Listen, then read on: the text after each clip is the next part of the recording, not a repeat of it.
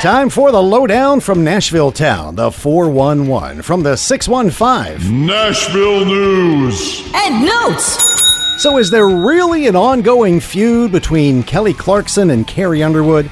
Well, here's what Kelly has to say about it. People always pit us together, and we don't even know each other well enough Right. to be pitted together. Like literally, we've run into each other a handful of times, and we've we not. There's no beef between us. There's well nothing between. Like we don't know each Yeah. other. Like so, we literally run into each other a few times. So, there you go, no feud at all. So, once again, don't believe everything you see on social media.